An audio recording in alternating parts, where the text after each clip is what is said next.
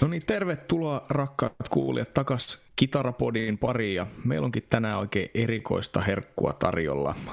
Kansainvälisen tason jatsmaestro, huippukitaristi, jota itsekin olen jossain lehtiarvosteluissa toisinaan saattanut kehaista melkoisin ylisanoin ja aivan syystä. Tänään meillä vieraana Teemu Viinikainen. Kiitos. Ja ei mitään, pistetään homma käyntiin. Teemu, mitäs kuuluu näin kesän korvalla? No kiitos. Tota, ää, tässä on kouluvuosi pikkuhiljaa laitettu pakettiin opetusten toimista ja nyt tässä kohti kesälomia ja, ja tota, lämmintä piisaa ainakin täällä Jyväskylässä. Että mm-hmm. Jos aina välillä menisi vaikka täältä neljän seinän sisältä harjoittelemasta käymään mutta vähäksi aikaa vaan. Hyvä homma. Mites tota, niin sä olet nyt Jyväskylän ammattikorkeakoulussa kitaransoiton opettajana, eikö näin? Joo, kyllä. Kyllä. Ja sä oot siinä pestissä ollut nyt pari vuotta? Joo, nyt tuli niinku toinen vuosi täyteen. Joo. Minkälaista hommaa se on ollut? Onko se kuinka paljon opettanut sitä ennen, tai onko sulla kuinka paljon niin kuin taustaa ö, tällaisessa laitosmaisessa opetuksessa? Mun taustat oli niin kuin tuolta Sibelius Akatemian jatsosaston puolelta. Siellä mä opetin 2002 eteenpäin. Joo. Ja tota, siellä oli jatsosaston opiskelijoita ja sitten oli myöskin jonkun verran kamu-osaston opiskelijoita, jonkun verran sitten musiikkikasvatuksen puolelta. Et sieltä se mun opetus hmm. sitten niin kun, ja siihen lisäksi sitten privaattioppilaita jonkun verran. Joo. Mm. Mikäs näin alkuun siinä opettamisessa kaikista palkitsevinta? Mikä, si- mikä siitä työstä tekee mielekästä? No tota... No siinä on mun mielestä siinä on aika montakin semmoista asiaa, mitkä, mitkä antaa sitä palkintoa muutakin kuin tiliote kerran. Joka on tietysti sekin hieno homma ja varsinkin tietysti näinä aikoina, niin että se opetushomma on ollut lottovoitto. Mutta tota, ehkä hienointa on tavallaan se semmoinen, jos on hyvä oppilasopettajasuhde, että siinä tavallaan tapahtuu hyvää vuorovaikutusta. Ja mä koen, että parhaimmillaan se on sitä, että molemmat oppii siinä niin kuin, niin mm. vähän niin kuin aikaa.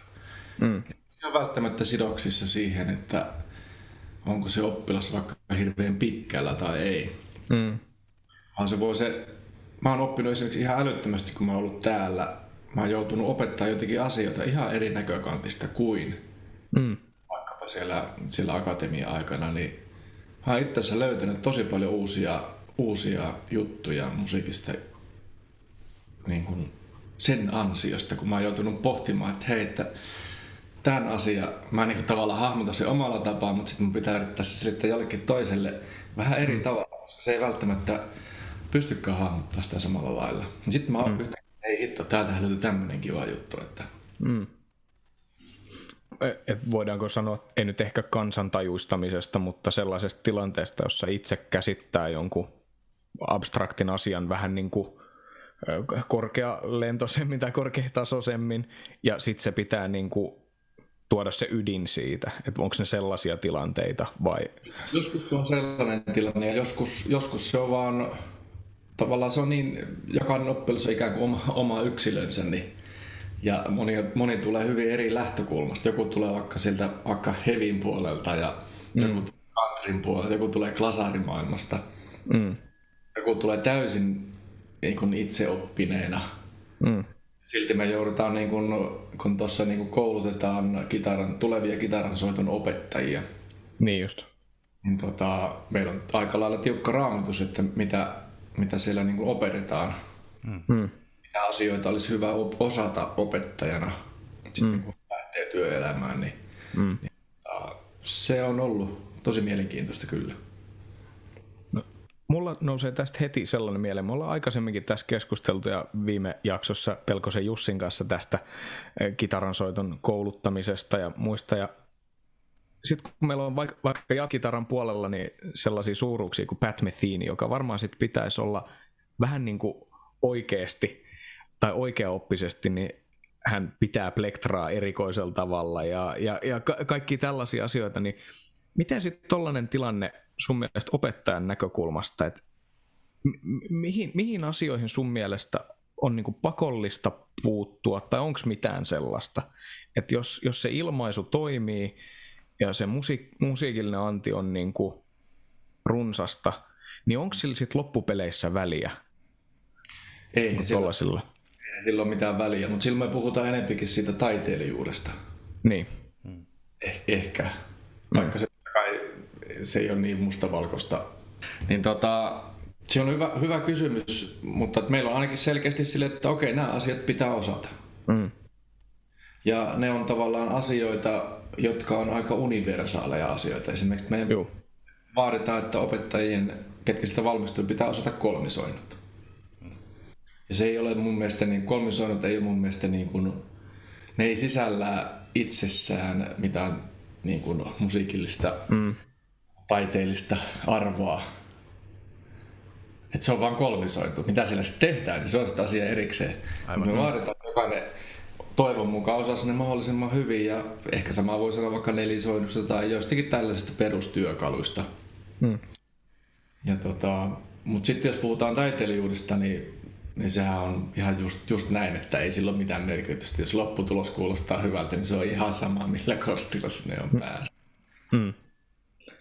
Niin, ja, ja ehkä tuossa opetuksessa mä just törmäsin vanhaan Kurt Rosenwinkelin sellaisen sitaattiin, missä hän puhuu niin kuin opettamisesta sillä, että hänen mielestä pitäisi opiskella, kun puhutaan musiikista ja musiikin teoriasta, niin ilman sellaista minkälaista viitekehystä, että opiskellaan sitä asiaa sinä itse asiana, musiikin teoriana ja harmoniaa sinä mitä se on ja ilman edes, ilman edes välttämättä sellaista funktionaalisuutta ainakaan minkään niin kuin genreen sidoksissa, että Just näin, si- silloin, silloin se on universaalia. Joo, siihen mä itsekin niin yritän pyrkiä, pyrkiä tota, että jos opetellaan, opetellaan tuommoisia asioita, niin, niin ne ei ole mun mielestä tyylisidonnaisia juttuja. Mm. Evissä ne tehdään vaikka näin ja sitten kantrissa sen tehdään näin, mutta se on edelleen se sama kolmisointo kyseessä. Tai Joo. sama kyseessä, että tota... Niin kuin alkuaineita. Ne on alkuaineita, mm. niin. Mm. Tai ne on aakkosia. Niin, kyllä. Miten sitten, Atte, sulla oli vissi pohdinnassa vähän, että jos palataan tietyllä tapaa Teemu Viinikaisen juurille ja tällaisiin omiin inspiraatioihin. Sulla mm. oli Atte siellä jotain kysymyksiä mietittynä. No mulla oli mulla tässä tämmöinen, että tota, jos pystyt luettelemaan vaikka viisi suosikkikitaristia, mutta nimenomaan ehkä tämän oman genren, eli jatsmusiikin ulkopuolelta. Tulisiko mieleen? Helposti. Sehän nyt on karkea niin kuin, raja, mutta... Joo, tota, mun eka... Tai se eka niin kuin semmoinen... Mä en vielä silloin tavallaan äh, haaveillut kitaran soitosta, mutta ensimmäinen tärkeä vaikuttaja oli Mark Knopfler. Mä tykkäsin Dire Straits bändistä. Joo. Mä hakkasin Mahtava. tyyniä rummuilla. ja mulla oli toi Alchemy live oli semmoinen, mikä mä osasin 5-6-vuotiaana varmaan alusta loppuun ja mä vedin ne rumpufillit siihen sitten tyynyyn. Tota, Mark Knopfler ensimmäinen tärkeä kitaristi. Mä huomaan, että aina kun tulee Mark Knopfleria radiosta tai, tai jossain, niin tiedätkö, semmoinen vähän yllättävässä tilanteessa, niin mä oon silleen, että wow, no niin, että, että eihän tässä tämän kummempaa. Että tossahan ja tota, sitten seuraavaksi, joka on mulla varmaan tärkein, on sitten Richie Blackmore. Joo. Et sen takia mä varmaan sitten soitan kitaraa se oli niin iso, iso juttu, kun mä sitten löysin ne Purple ja Rainbow-levyt, että, et, että se on edelleen semmoinen, niin kuin, se on mulla täysin semmoinen niin kuin sokea piste. Mm. Okei, okei, mä en tykkää ehkä, ehkä nyt niin paljon näistä viime aikojen touhusta, mutta tavallaan se vastakkokausi sinne jonnekin 80-luvulle asti, niin ei mä maha mitään, mutta se menee jonnekin niin syvälle ja kolahtaa niin kovaa, että ei siinä niin kuin, antaa silleen niin kuin vähän, valkoinen lippu pystyy. Ja yeah. Samaan aikaan mä pystyn tavallaan myöskin kuulemaan kaikkea korniuttakin siinä ja, ja kaiken näköistä, mutta ei se mitään, se on joskus mennyt läpi noista tota, niin panssareista, niin se on aika syvällä. Joo. En ole varmaan ainut, kuka varmaan jollakin tavalla kokee tämän samalla lailla, että sillä tietyssä iässä menneet vaikutteet, niin ne niistä on aika paha päästä pois. Jos niistä nyt ylipäätään halukaan päästä pois. Mm. Mä en halua enää. Mm. Sitten Stevie Ray Vaughan tuli seuraavana. Se oli, se oli lähes yhtä kova täräys kuin se Blackmore. Mä kuulin Texas Floodin joskus 8, 85 vuonna. Pikkasen niin kuin jäljessä siitä, mitä se ilmestyi. Niin ihan samanlainen moukkarilla päähän tyyppinen tilanne.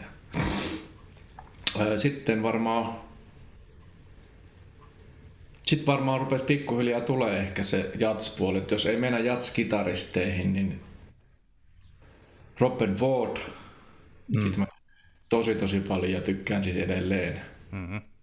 Mä kuulin 92 Porissa, sen 92 tai 93 se oli Porissa. Siitä itse asiassa YouTubessa on patalla koko keikka, niin okay. se oli kyllä ihan mieletön. Onko se ollut sitä Blue Line-hommaa vai mikä? On, joo. joo. On ja sitten Roskoi Peck. Joo. Kyllä siinä nuorta miestä vietiin, kun Roskoi Peck soitti välillä niin walking pessiä ja sitten soitti. Eihän toi nyt mahdollista. Ei Vankasalmella semmoista tehty. Eikä varmaan Porissakaan. No ei varmaan Porissakaan. Paitsi silloin tietysti.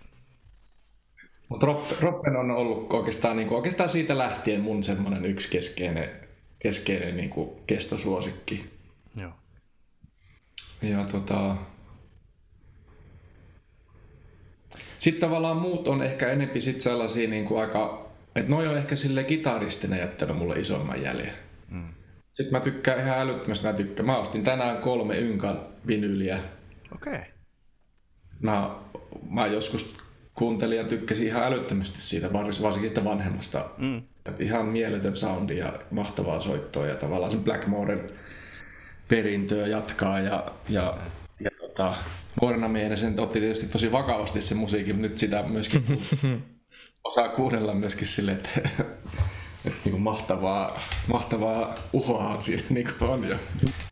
Mulle se on niin kuin, sit mulle tulee vaan naurattaa niin menoja. Sitten Eddie Van Halen tuli jossain vaiheessa Van Halen ja mä muistan, mä näin, näin mun sukulaismiehellä oli tota, se Live Without Net mm. VHS. Ja sitten sillä oli semmonen ehkä 12-tuumainen telkkari siellä jossain hyllyn päällä. Ja sitten mä näin siellä, kun täpättiin ja muuta, niin sen mä näin varmaan aika lailla siihen aikaan, kun se on tullut, niin ne on edelleen kyllä tosi, tosi niin kuin se, ei, ei ne on niin kuin, ei kuulosta yhtään huonommalta kuin ne kuulosti silloinkaan. Mm. Niin, aivan. Ja loppupeleissä, kun noita tapahtumia, noita soittajia miettii, niin ei heidän jälkeen sellaisia oikeasti mullistavia niin kuin muusikoita sillä samalla sellaisella niin kuin luonnonvoimaisella tavalla, niin ole oikeastaan tullut. Et isoja nimiä kyllä, vaikuttavia, mm. hienoja muusikoita, mutta sellaisia, jotka olisi niin kuin aiheuttanut sellaista liikehdintää sekä niin kuin muusikoiden että mm. tavan tallaajien ja kuulijoiden keskuudessa, niin onhan ne ollut huimia niin kuin kulttuurillisiakin tapauksia. Noihan on kaikki tavallaan, ei, se, ei sillä, että ne on, tai ei pelkästään, että ne on mahtavia kitaristia ja vielä innovatiivisia kitaristia. Mm. Ne on, ne on tehnyt semmoista musiikkia, koska ei se kitarismi yleensä tavallisia tallaajia niin hirveästi, niitä kiinnostaa mm. biisi. Mm. Niin ne on, ne on kyvennyt myöskin sen musiikin saralla sitten niin tekemään vallankumouksia. Mm. Niin tota, se pelkkä kitarismi ei ole siellä niin kuin yksinään taustalla. Joo, ja sitten kaikki on ollut enemmän tai vähemmän niin kuin valtavilta ilmiöitä, vähän niin kuin äsken todettiinkin, mutta siinä on se ajankuva liittyy mm-hmm. vahvasti just näihin. Mulla tuli vielä tuosta hienosta listasta mieleen, että tosi moni soittaja noista, melkein kaikki voisi sanoa, niin on aika niinku stratopohjaisia soittajia. Mm. Liittyykö tähän joku juttu?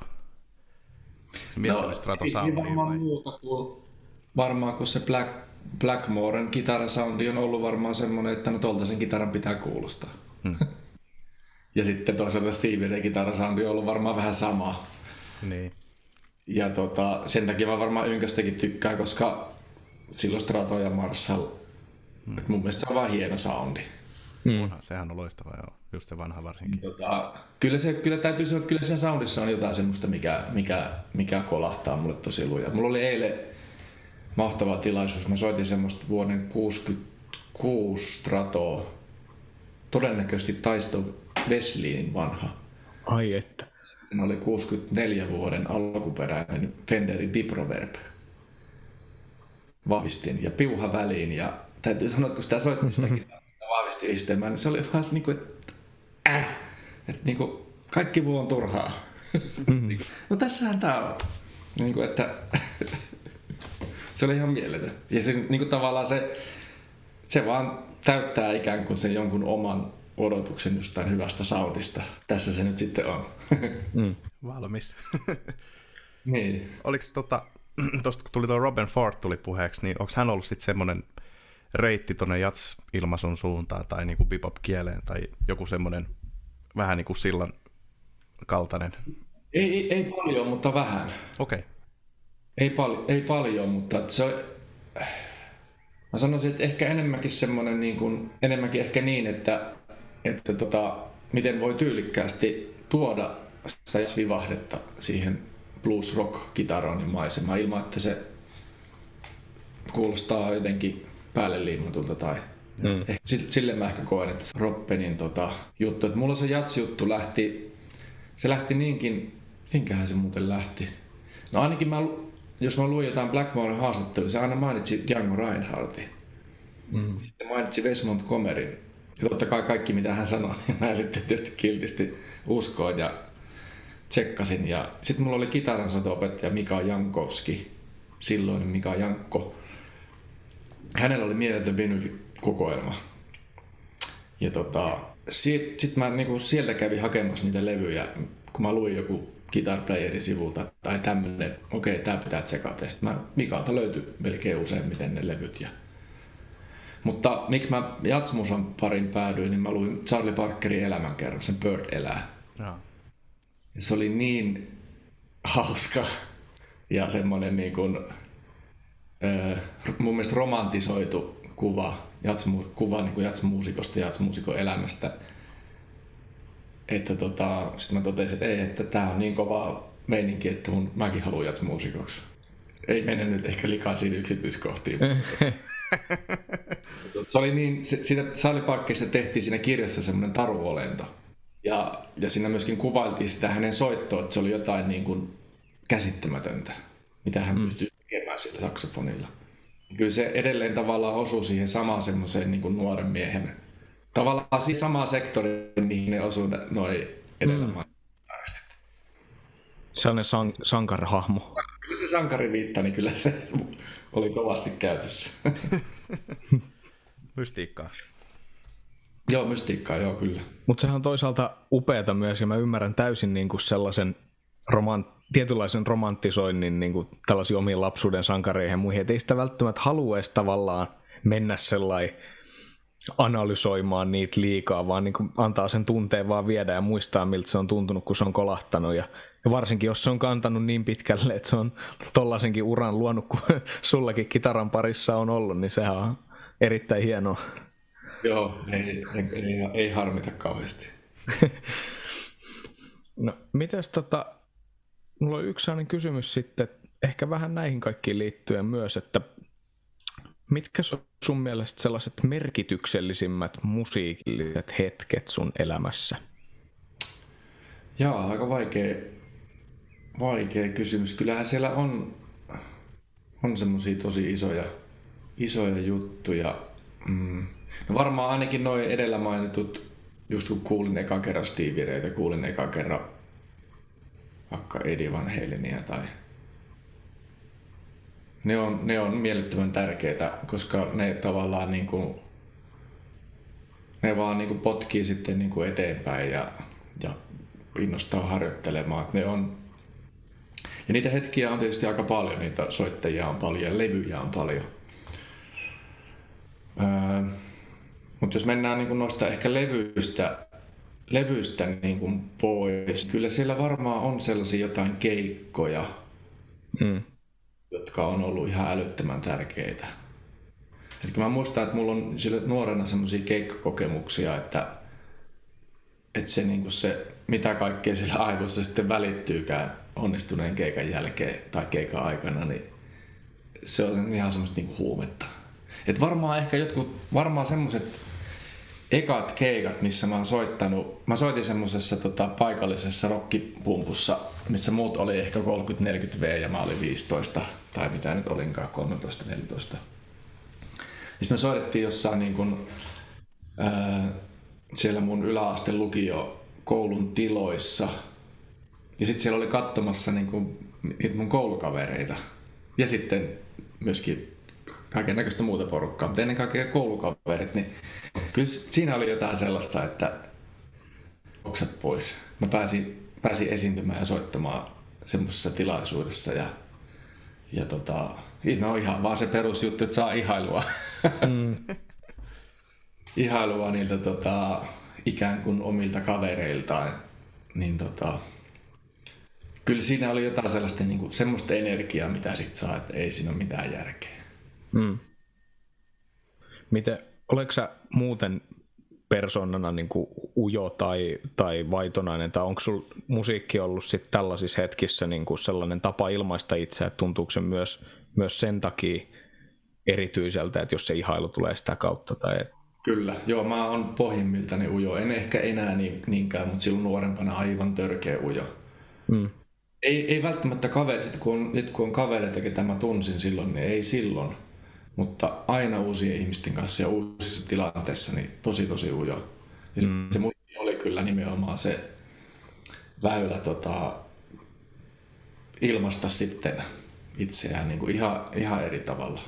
Mm. Tästä mulle ehkä tuli sitten mieleen, että mä haluaisin kysyä, että koetko sä epävarmuutta muusikkona tai soittajana, tai oletko sä joskus kokenut? Mm. Kyllä. Onko se tota, koska tämä on sinänsä hirveän mielenkiintoinen aihe ja tähän törmää niin kuin jatkuvasti, että aivan niin kuin upeita mestaritason muusikoita on edelleen epävarmaa niin kuin siitä omasta tekemisestä ja ilmaisusta. Minkälaisia ajatuksia tai fiiliksiä ne on sulla sen epävarmuuden kanssa? Niin tar- tarkoitatko sitä, että silloin kun on se epävarma olo? Niin, silloin kun on se epävarma olo, että mistä, mistä asioista se niin kuin tulee? Öö, se on ehkä varmaan mulla eniten ehkä sitä, että se keskittyneen mm. ajatus rupeaa niinku poukkoilee. Ja ihan se klassikko, että mitä ne ajattelee minusta. Mm, niin just. Soittamisesta. Ihan siis mm. niin tämä ikiaikainen, niin. ikiaikainen juttu. Niin tota, mutta ehkä, ehkä oleellisinta on se, että keskittyminen menee. Joo. Ja, ja tosi tavallaan silloin kun se keskittyminen menee, niin silloin mä samalla menetän myöskin sen, että mä en enää itse asiassa niin kuin, mä en, ole, mä en ole sen musiikin sisällä, vaan se mm. musiikki jossain tuolla. Ja sitten mä on loppujen lopuksi oman niin kuin ekoni kanssa tappelemassa siinä. Mutta sitten kun on varma olo, niin silloin ei tommosia kelaa, koska sit sä vaan mietit sitä musiikkia. Se musiikki on se juttu, sä oot sen sisällä. Mutta tota, huonoissa tilanteessa niin se musiikki on tossa, sitä kyllä soitetaan ja se voi mennä itse ihan hyvinkin, mutta tota, sä kelaat aivan jotain, niin kuin, jotain niin kuin aivan muuta, vaikka et haluiskaan. Niin. Eli sullekin on varmasti tuttu sellainen tilanne, että itse on käynyt päänsä sisällä, jos jonkinmoista taistelua ja keikan jälkeen ihmiset tulee sanoa, että voi jumalauta, sä olit, soitit upeasti. Joo. En mä oppinut että sit siinä kohtaa sanotaan kiitos. Kyllä. Aivan Juurikin näin.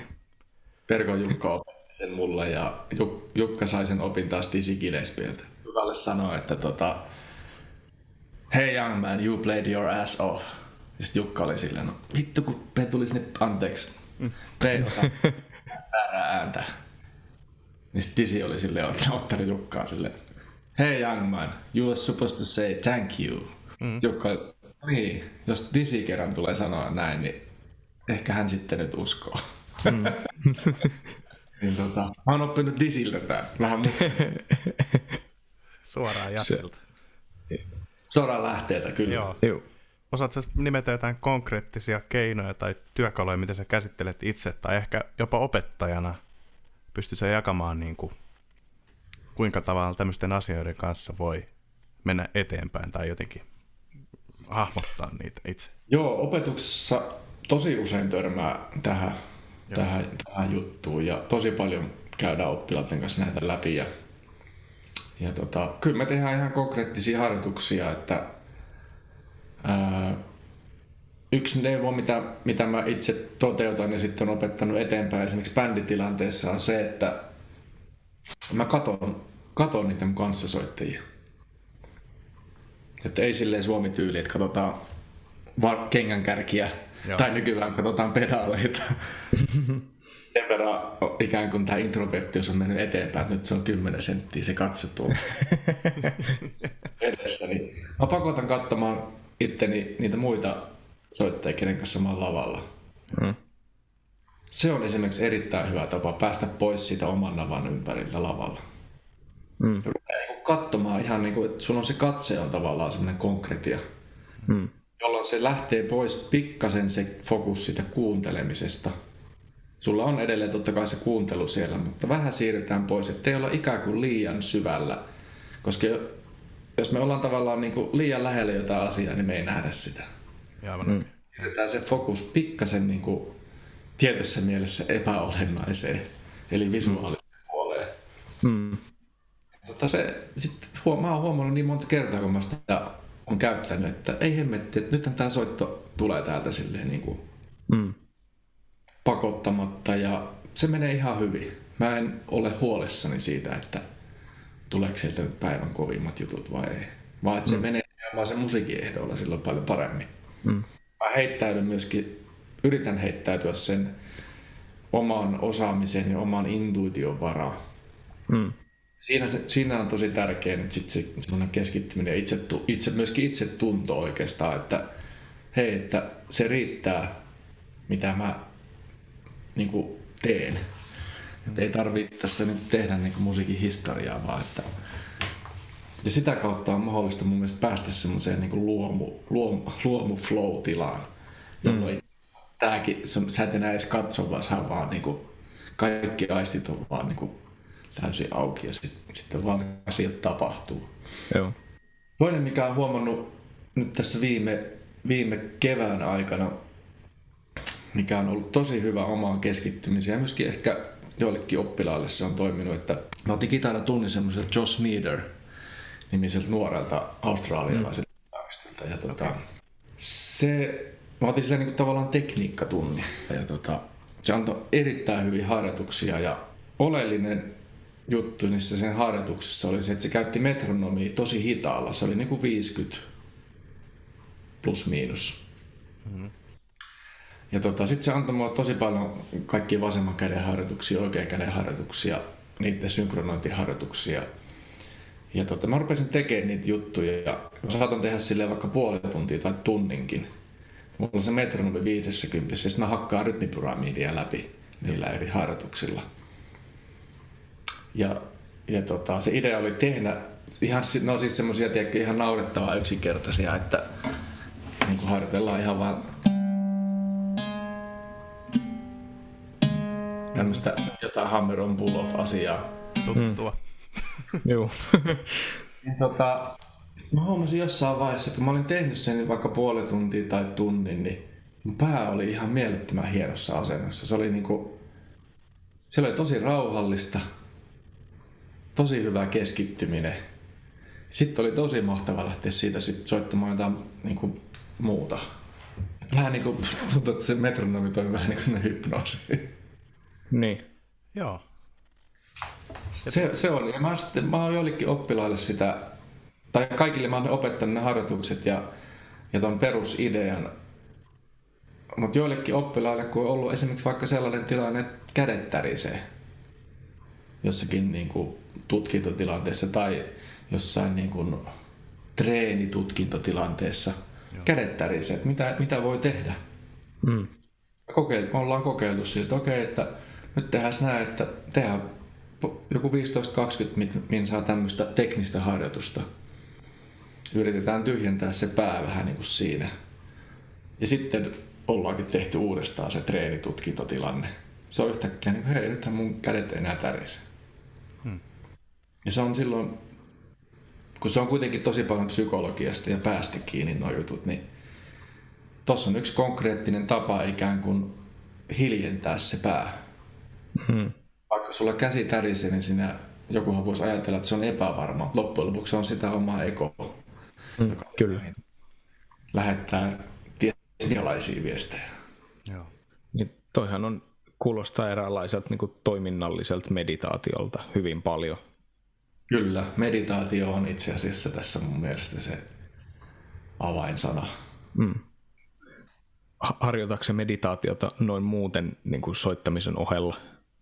No itse asiassa ihan pikkasen, pikkasen mä löysin tuon Wim Hof-metodin tuossa, onkohan sitä nyt kolmisen vuotta. Hmm. Siinä tehdään sellaisia hengitysharjoituksia ja Joo. Siinä se meditaatio on sillä tavalla läsnä, että silloin kun ei hengitetä, siinä niin kuin pidätetään hengitystä, niin silloin pyritään itse aika meditatiiviseen tilaan mä tein äsken ennen kuin tämä sessio alkoi, niin mä tein, tein kolme kierrosta sitä ja mm. sillä saa niin kuin, toisaalta sillä saa niin kuin energiaa ja sillä saa, mutta sillä saa myöskin sitä sellaista, että pää ikään kuin tyhjäksi ja pääsee niin kuin tulemaan vaikka tällaiseen tilanteeseen silleen niin kuin pois ikään kuin, ei ole nyt tavallaan ne päivän sähköpostirumpa, ei ole mm. niin päällimmäisenä mielessä tai mm keskittyy vaan niin kuin tähän, tähän juttuun. Joo. Joo. Et siinä mä oon oppinut jonkun verran sitä meditaatiota kyllä. Tästä ehkä, ehkä haluaisinkin jatkaa. Sulla oli ainakin joitakin vuosia sitten tinnituksen kanssa ongelmia. Ja Joo. Mikäli on oikein ymmärtänyt ainakin, että joitain keikkoja on, niin sitä on saatu ainakin parempaan suuntaan. Pitääkö se paikkaansa? Joo, se on mennyt parempaan suuntaan, kyllä. Se on ensinnäkin ihana kuulla. Mutta toisekseen haluaisitko tota, kertoa, mitä se on niin kuin, opettanut tai minkälaisia fiiliksiä tämä asia on niin kuin, nostanut pinnalle?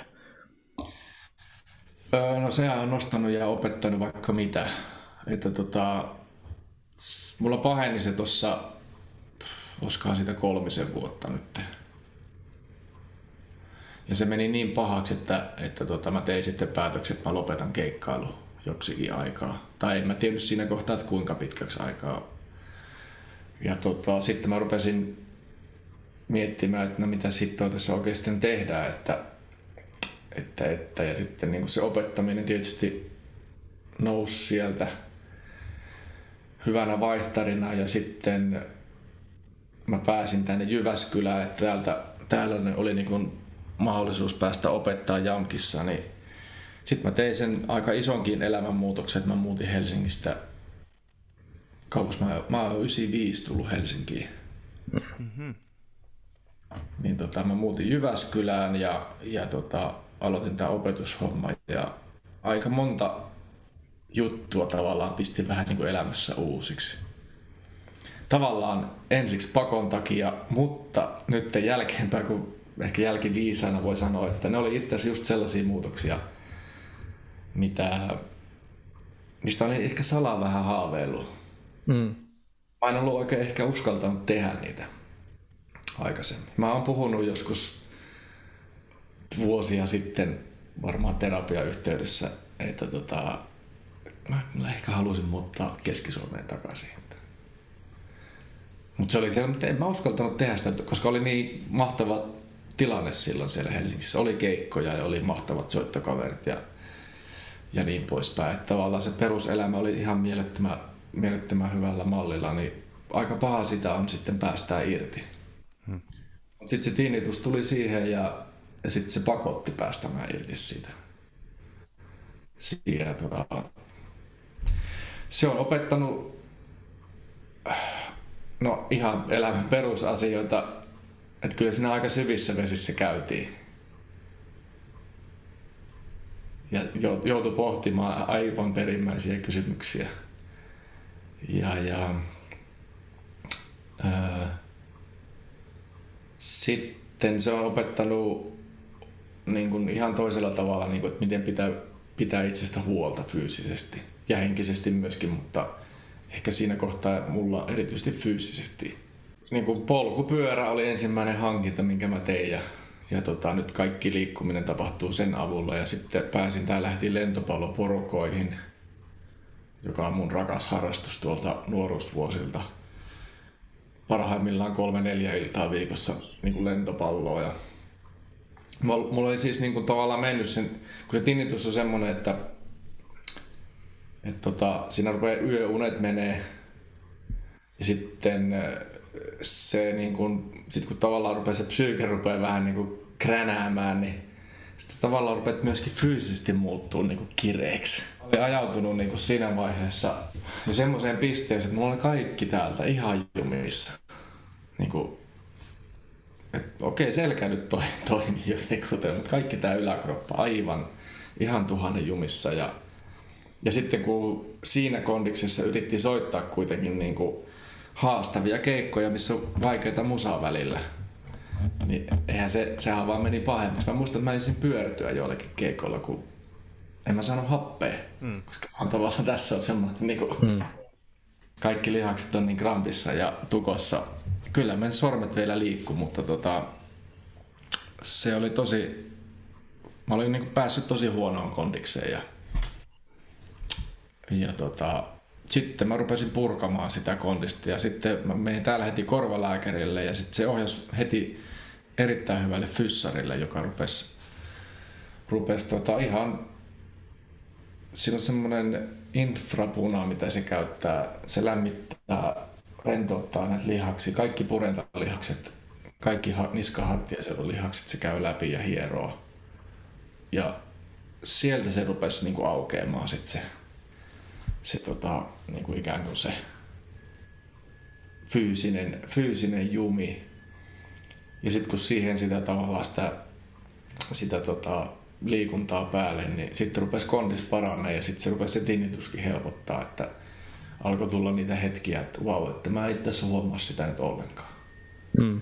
Sitten se tulee kyllä melko saletisti, se on aina tullut takaisin sieltä, mutta mutta nyt niin se antaa vaan sit sellaista niin ihan toisenlaista uskoa ja toivoa siitä, että tämän kanssa kyllä pärjää. Joo. Joo, tämä on varmasti sellainen niin kuin, haastava ja opettavainen asia, joka myös niin kuin nuoremmilla soittajilla voi usein unohtua, että ei, et kun se kuolemattomuuden tuntu nuorena on kovin sellainen, sellainen vallitseva fiilis, niin totta, ei sillä pelotteluna, vaan nimenomaan, että kannattaa pitää huolta itsestään. Joo, kyllä näin. Ja eihän se, mähän vedin jonnekin 30 asti, niin ei se ollut mitään merkitystä, missä asennossa soitti tai mitä teki tai urheilu. Et mulla, oli niin, mulla oli itse aika vahva urheilupohja sinne jonnekin, varmaan niin kuin lukion loppuun asti. Mm. Mä menin sillä sinne niin kuin 30 ihan heittämällä, vaikka mä urheilun varmaan Helsingissä juuri yhtään niin tota, se kantoi hienosti, mutta sitten sit, sit rupesi jossain vaiheessa vähän sitten ikä ilmoittautuu ja, ja tota, sit esimerkiksi se tavallaan rupesi tulee kostautua se, että on vaikka ikänsä kahdeksan tuntia päivässä harjoittaa. Ei se kaksikymppisenä se on muuta kuin vaan nostaa pään pystyyn ja menoksi. Niin. niin se on silleen, että se ei pää enää nousekaan sieltä. Sitten mä menin meni myöskin tuohon Aleksanteri-tekniikan tunnille.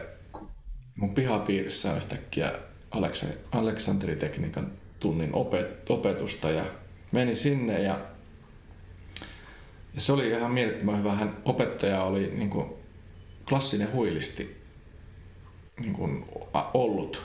Ja sit, sitten on niin kuin, hän on perehtynyt kaiken näköisiin tällaisiin juttuihin, mutta erityisesti Aleksanteri-tekniikkaan. Siellä opeteltiin ihan niin kuin, opeteltiin kävelemään ja opeteltiin istumaan ja nousemaan istum, istuma-asennosta. Ja, ja, tota, ja se opetti niin kuin mulle tosi paljon sitä, että, että tota, kun mulla oli aikaisemmin semmoinen tapa soittaa, että, että se oli vähän semmoinen, niin kuin, siinä oli kaikki kyseessä. Mä soitin silleen niin kuin ihan tuhat lasissa ja, ja tota, se oli elämästä ja kuolemasta suuri. Niin. Ja siihen on tietysti monia syitä, mutta, mutta tota, sitten sit siellä ruvettiin sillä Aleksanteritekniikan tunnilla opettelemaan ihan vaan, että, että otetaan se kitara tähän näin syliin ja niin kuin, että entä jos ei olisi kyse elämästä ja kuolemasta? soittaa se ääni silleen, että, sä et, et yritä soittaa mitään niin kuin hyvän kuulosta ääntä tai jotain vaikuttavaa ääntä. Kokeilepa saada se ääni silleen, että sä vaan näppäät sitä kieltä. Ja silloin mulla syttyi aika monta lamppua, että ei hemmetti, että, että mun on pakko pistää tämä soittaminen nyt ihan uusiksi, että mä en halua soittaa enää sitä ikään kuin siitä vanhasta moodista. Se oli itse aika hemmetin tärkeää se, se aleksaritekniikan juttu. Ja sitten sitä mä oon nyt oikeastaan sitten työstänyt sitten niin kuin, mä oon pistänyt oikeastaan sen oman soiton niin kuin tietyssä mielessä, teknisessä mielessä niin kuin aika lailla uusiksi tässä mm. näiden parin vuoden aikana. Minkälaisia asioita ne sitten on, ne tekniset muutokset, missä, mitkä on sellaisia konkreettisimpia? No varmaan soittoasento on eka, eka iso muutos, mikä löytyi, löytyi tuossa joku joku sillä, tai niin kuin, mä oon kokeillut kaiken näköistä, mutta nyt, nyt se on sitten niin löytynyt ehkä, ehkä sitten reilu puoli vuotta vuosi sitten. Mä käytän tämmöistä niin kuin, tämmöistä tukea täällä. Ja käytännössä mä soitan nykyään glasariasennolla. Joo. Että tota, ja se, miksi, miksi näin, ei sillä, mun mielestä tää on vähän pöljän näköinen asento. Mä halusin vetää silleen niin kuin Blackmore-asennolla, mutta tota, paksu kitara, se tulee tosi helposti se oikein käden kierto. Jos treenaa kahdeksan tuntia päivässä tässä asennossa, ja sitten jos sulla on perusasento, niin se yleensä on vielä niin kuin näin, että sä oot vielä niin kuin vinossa, vasen olkapää alhaalla, oikein ylhäällä ja edessä. Mm. Ja sitten vielä siihen vaikka sitten tämä legendaarinen pää alas leukarintaa. Mä pistin sen kokonaan sitten uusiksi ja, ja tota, nyt se sitten on tämän näköinen se asento. Mm. Ja nyt mä saan sen kierron täältä melkein, melkein kokonaan pois. Sitä tulee tosi tosi vähän, koska tää on taas sitten sellainen tää, tää tuki, että mä saan sen kitaran niin kuin vähän käännettyä niin kuin näin. Mm. Tämä on tosi fiksua tälle podcastissa selittää. mä saan käännettyä sen kitaran silleen, että se kierto pienenee entisestään ja ja sitten se Josh opetti mulle tätä vasemman käden asentoa ja, ja mä oon soittanut aina näin, enempi rockioita, mikä on tietenkin äärimmäisen hyvä asento silloin kun venytellään ja niin poispäin. Mm. Sitten se Josh opetti sitä tavallaan, tämä oikeastaan glasaria-asentoa tässäkin mielessä. Ja ihan perusperiaate se, että sormet on, jokainen sormi on vähän niin kuin sama etäisyyden päässä tuosta kielestä ja mä huomasin, kun mä rupesin tekemään niitä Jossin harjoituksia ja sit sitä myöskin se, ne harjoitukset tavallaan myöskin ohjaa itse asiassa sen kädenasennon oikeaksi. Sitä kädenasentoa ei tarvitse miettiä, vaan ne harjoitukset tekee sen, sen puolesta. Ja mä huomasin, että ei hitto, että ne kaikki asiat, mitä mä olin ehkä vähän niin kuin sointu mielessä haaveilu, että mitä mä halusin soittaa, niin ne alkoi yhtäkkiä niin kuin onnistumaan. Että se tavallaan, ne, ne harjoitukset, se ei ole vaan, että se nyt pystyy tiluttamaan nopeammin, vaan että se valuu yhtäkkiä siihen semmoiseen niin kuin ihan, ihan erilaiseenkin soittoon, että, että tota, nyt, se, nyt jos soittaa jotain sointuasioita, missä tota, tulee vaikka semmoista niin kuin äänenkuljetusjuttuja, että äänet liikkuu yhtä aikaa vaikka eri suuntiin tai muuta, niin, niin tota, nyt se käden asento on semmoinen, että se mahdollistaa ihan eri tavalla semmoisen. Ja sitten oikein käden, oikein käden tekniikka myöskin sen Jossin neuvoin pisti uusiksi. Et mä olin aikaisemmin soittanut ehkä silleen, että mä olin pitänyt plektraa vähän silleen niin kuin, tälleen niin kuin sormen päältä, etusormen päältä. Mm. Sitten mä olin myöskin pitkään soittanut silleen, että mulla oli kolmella sor- kolmen sormen grippi, että mulla oli etusormi, keskisormi ja peukalo. Okei. Okay. Mitä Metenekin käyttää. Niin, ja Steve, Steve Morse kai. Ja Rosenwinkel ja aika moni muu. Mikä siis ihan mahtavasti toimi joo, mutta siinä mulla rupesi tulee ongelmia. Mulla tuli tenniskyynärpäät ja, ja ihan koko setti. Ja, ja tota, sitten tämä Jossi neuvo, neuvo sitä, niinku, sitä oikein, oikein käden hommaa, että, että tuota, koita saada niinku tämä oikean käden, tämä niinku, tää kämmenen alue ja rystysten alue tosi stabiiliksi. Hmm. Ja, tota, ja se, se, hän käyttää tosi kummallista otetta. Hänellä on kaikki sormet siellä plektran takana. Mä en sitten tiedä, mm-hmm. ei sopimaan sinne, mutta sitä sä sanoit, että älä tee sitä, että eihän sitä suosittele, mutta yritä saada stabiloitua se oikea, oikea käsi. Sitten mä palasin tavallaan tähän ihan perinteiseen plektranpitoasentoon ja mä laitoin tuon keskisormen tuon etusormen kaveriksi tänne. Joo. Ja nyt tämä plektra, niin se peukalo ei jyrä sitä. Koska jos se on pelkästään tuo etusormen sormenpää varalla, niin tämä on kauhean tämmönen niinku huojuu ja heiluu kuin mikäkin. Mutta sitten kun se on nyt tän näköinen,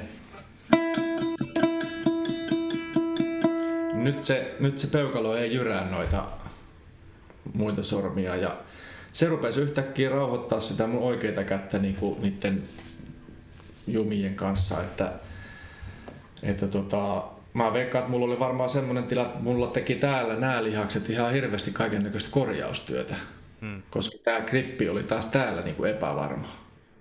Joutuin tekemään koko ajan kauheita korjausliikkeitä ja, ja tota, nyt kun toi on, toi on niin kuin sitten muuttunut, niin ei mulla enää oikeastaan ole niitä oikein käden niin kuin jumitus, jumitusongelmia. Ja sitten yhtäkkiä rupesi myöskin, vaan kun oikea käsi on mulle ollut aina vaikeampi käsi saada hyväksi, niin mä en ollut päässyt vuosikausiin niin sen kanssa eteenpäin. Niin tota, yhtäkkiä mä rupesin pääsee eteenpäin, kun mä vaihdon tämän oikean käden asennon ja, ja tämän plektran pitämisen ja myöskin tämä soittoasento, niin yhtäkkiä asiat rupes menee eteenpäin ja, ja, tota, ja siitä mä oon ollut niinku, että tavallaan tätä, tästä mä haaveilin, mutta oikeastaan nyt sen Jossin avulla niin se oli, se oli sit sellainen tyyppi, että, joka niinku ohjasi oikealle tielle ja nyt mä oon kyllä tosi fiiliksissä, että on saanut niitä juttuja, mitä on haaveillut päästä kehittämään, niin on päässyt eteenpäin. Mahtavaa. Se kuulostaa kyllä tosi hyvältä. Ja, ja ja musta on myös tosi hienoa, koska uskon puhuvani monien puolesta, mutta kuitenkin äh, sä oot varmasti niin kuin Suomen historian menestyksekkäimpiä ja parhaimpia jatskitaristeja. Se on varmaan niin kuin aika monille selviö, niin se kuulostaa jotenkin myöskin tosi upealta, että soittaja, muusikko, joka on niin kuin noin arvostetussa asemassa, mutta silti kuulla, niin kuin, että miten säkin oot niinku halunnut päästä eteenpäin ja nyt sit voi niinku oppia ja oppia paljon nuoremmilta ja, hmm. ja, ja, ja jotenkin konkretisoituu sellainen, että niinku, et, et, kuin upeata, upeata hommaa toi muusikkous niinku on ja se kehittyminen ja sen, sen niinku koko asian pohtiminen, että et se on tosi hieno esimerkki myös, että et niinku, et aina löytyy jotain opittavaa ja mestaritkin vielä niin kuin hakee uusia asioita. Kuulostaa ja on tosi hieno kuulla ja nähdä.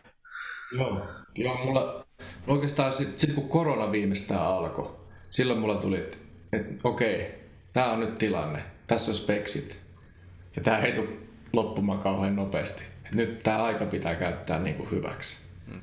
Koska muuten myöskin se on raskasta, raskasta päälle, jos on vaan niin kuin kauheasti aikaa ja ei mitään teke- tekemistä. Mä, niin kuin, että nyt, nyt tämä aika pitää käyttää hyväksi ja mä rupesin niin kuin, tekemään tosi paljon töitä.